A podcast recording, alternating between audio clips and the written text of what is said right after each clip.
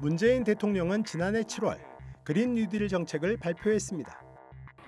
그린 뉴딜은 기후 위기에 선대적으로 대응하는 것입니다. 기후 위기는 이미 우리에게 닥친 절박한 현실입니다.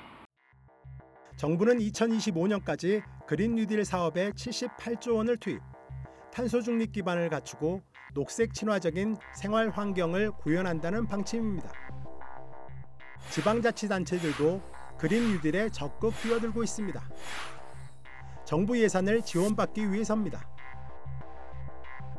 그린 뉴딜은 탄소 제로, 즉 화석연료 중심의 산업 구조를 친환경 에너지로 전환하고 산업 구조 재편 과정에서 양질의 일자리를 만드는 게 핵심입니다.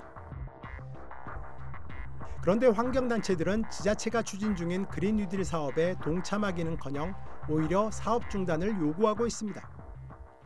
도심 속 푸른 물길, 그린 뉴딜 이 사업은 어, 사실상 개발 사업에 가깝다. 사실 그린 뉴딜에 대한 가치가 없는 어, 실질적인 탄소 중립이라든지 그런 어, 강조점들은 사실은 생략되어 있다. 이렇게 보고 있기 때문에 환경단체 입장에서는 이제 반대할 수밖에 없죠. 네.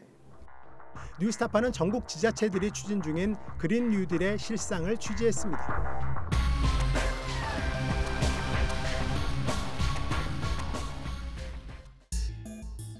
대전광역시는 2030년까지 4,680억 원을 들여 3대 하천 도심 속 푸른 물길 그린 뉴딜 사업을 추진할 방침입니다. 갑천을 비롯한 3대 하천 그린 뉴딜 프로젝트를 통해서 시민들의 친환경, 여가, 문화공간으로 재구성하는 등 도시와 공간, 생활 인프라의 녹색 전환으로 대전이 친환경 그린시티로 만들어 나가도록 하겠습니다. 대전시가 지난 5월 주민 설명회에서 발표한 자료를 보면 3대 하천 그린 뉴딜 사업은 단순한 하천 개발이 아니라 대전시 탄소 중립 전략의 핵심 과제 중 하나입니다. 대전시는 2030년까지 탄소 배출량을 30.6% 감축하고 2050년에는 탄소 배출 제로를 달성할 방침입니다.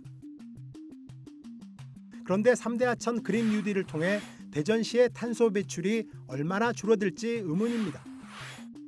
대전시가 그린 뉴딜 사업의 예시로 든 캠핑장과 LED 빛의 정원, 물놀이장, 내일 썰매장, 어린이 스포츠공원, 꽃단지 등은 탄소 배출 감축과는 연관성이 없어 보입니다. 이런 음. 사업들이 탄소 배출을 줄이는 것과 정말 관련이 있는 건가요? 아니 그러니까 그거는 제가 뭐라고 지금 말씀드리기는 어렵고요. 우리는 가능성이 있다고 보는 거고 뭐 선생님 말씀하시는 건 기자분님 말씀하시는 건 아니라고 볼 수도 있어요. 어떤 방법을 네. 통해 가지고 탄소 배출을 저감할 수 있는 건가요? 아니 그렇게 말씀하시면 제가 드릴 말씀이 없어요.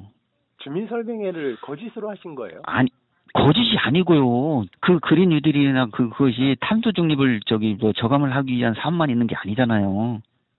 아니 탄소 중립에만 초점을 맞춰서 하면 저 아니, 드릴 말씀 탄소- 없어요. 대전시는 자전거 도로와 하상 도로의 대체 도로 건설을 통해 탄소 배출을 줄일 수 있다는 입장입니다. 대전천 하상 도로는 대전의 동구와 중구, 서구를 연결하는 가장 빠른 길입니다.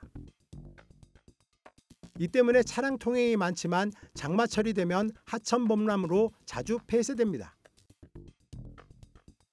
대전시는 이 하상도로를 걷어내고 대전천 물길 아래에 지하 터널을 만들어 차가 다닐 수 있는 대체 도로를 만든다는 계획입니다. 교통량이 줄어들고 탄소 배출량이 줄어든다기보다는 사실은 지금과 같은 배출량이 생기는 거고 오히려 사실 더 증가할 수도 있다라고 보게 되는 거죠. 그 대체 도로로 지하형 박스 차로를 건설, 건설하는 거는 사실은 어, 토건 사업에 가까운 거고 그린 뉴딜 사업을 통해 생태계를 복원하고 탄소 배출을 줄이기는커녕 오히려 환경 악화가 우려되는 상황.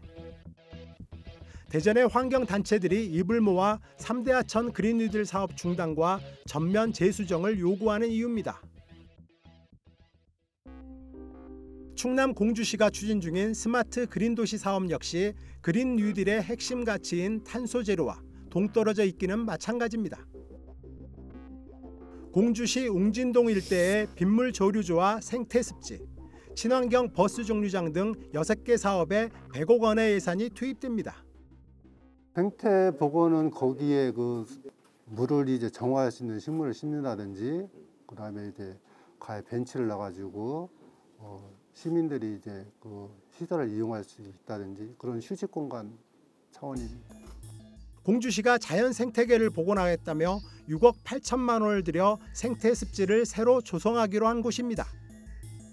대표적 수질 정화 식물로 잘 알려진 단연생 풀인 부들과 연이 습지를 빼곡히 채우고 있습니다.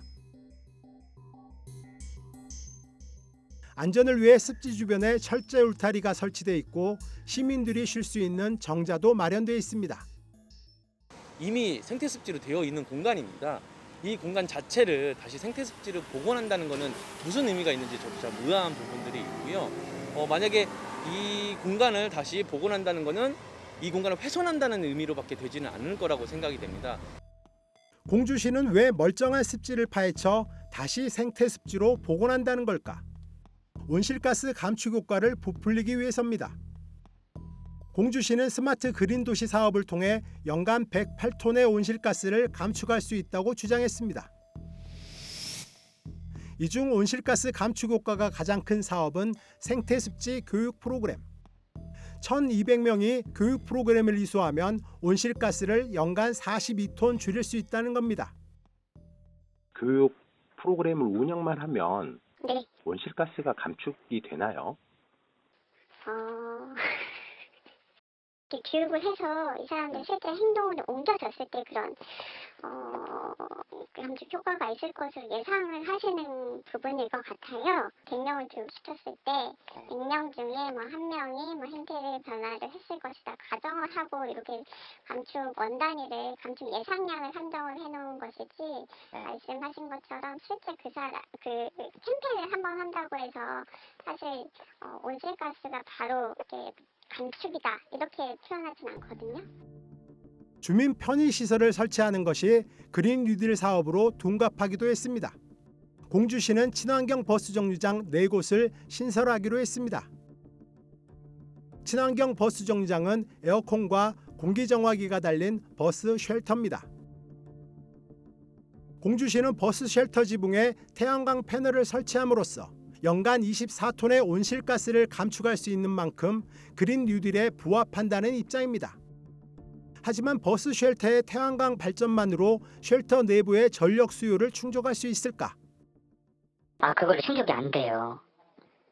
그러니까 그 쉘터 위에 있는 그 태양광으로만 해서 이제 그 내부에 이제 그 여러 장치들이 있는데 그거를 다 사용할 수는 없습니다. 그래서 저희가 전력은 별도로 또 공급을 조금 받아야 돼요. 버스 쉘터가 에너지 자립 구조를 갖춘 것이 아니라면 온실가스 감축 효과는 없으며 그린 뉴딜 사업이라고 말할 수 없습니다. 들인 예산에 비해 효과가 의문스러운 사업도 있습니다. 공주시는 26억 원을 들여 공주 경찰서 앞 사거리에 cooling and clean road 사업을 벌일 계획입니다. cooling and clean road 사업은 도로에 물 분사 시설을 설치하고 폭염 때 물을 뿌려 노면 온도를 낮추고 미세먼지도 잡겠다는 계획입니다. 하지만 환경 전문가는 사업 대상지를 잘못 선택했다고 지적합니다. 보시는 바와 같이 이 길은 차량 소통은 좀 많은 데지만 사람들이 이동하는 그 정도는 아닙니다. 지금 저희도 서 있지만 굉장히 많은 사람들이 이동하지 않고 뭐 간간히 몇 분만 산책하는 정도 수준인데 굳이 이런 공간에 그 cooling and clean road를 사업을 하는 것보다는 오히려 그 번화가든지 아니면 공주 시장 쪽 이런 쪽에 좀 사람들이 많이 다니는 곳에서 설치를 해서 많은 사람들이 이용할 수 있는 공간으로 조성하는 게 더 적합하다라고 생각을 하고 있습니다. 공주시는 왜 이곳에 cooling and clean road 사업을 한 걸까? 시내 지역에 설치하는 게 조금 더 어, 많은 시민들이 혜택을 보지 않을까요? 그 기반 시설을 할 경우에 어, 시내로 나간다면 뭐 그런 쪽도 있겠지만 시설 그 사업비 측면에서 보면 어, 그쪽이 적당하다고 예산 때문에 네네네 그런 건가요? 네 그렇습니다. 기후 위기는 우리뿐 아니라 다음 세대의 생존이 걸린 문제입니다. 기존의 개발 계획을 짜집기 하고 온실가스 감축 효과만 부풀리는 가짜 그린 뉴딜로는 기후 위기를 막을 수 없습니다. 뉴스타파 황일수입니다.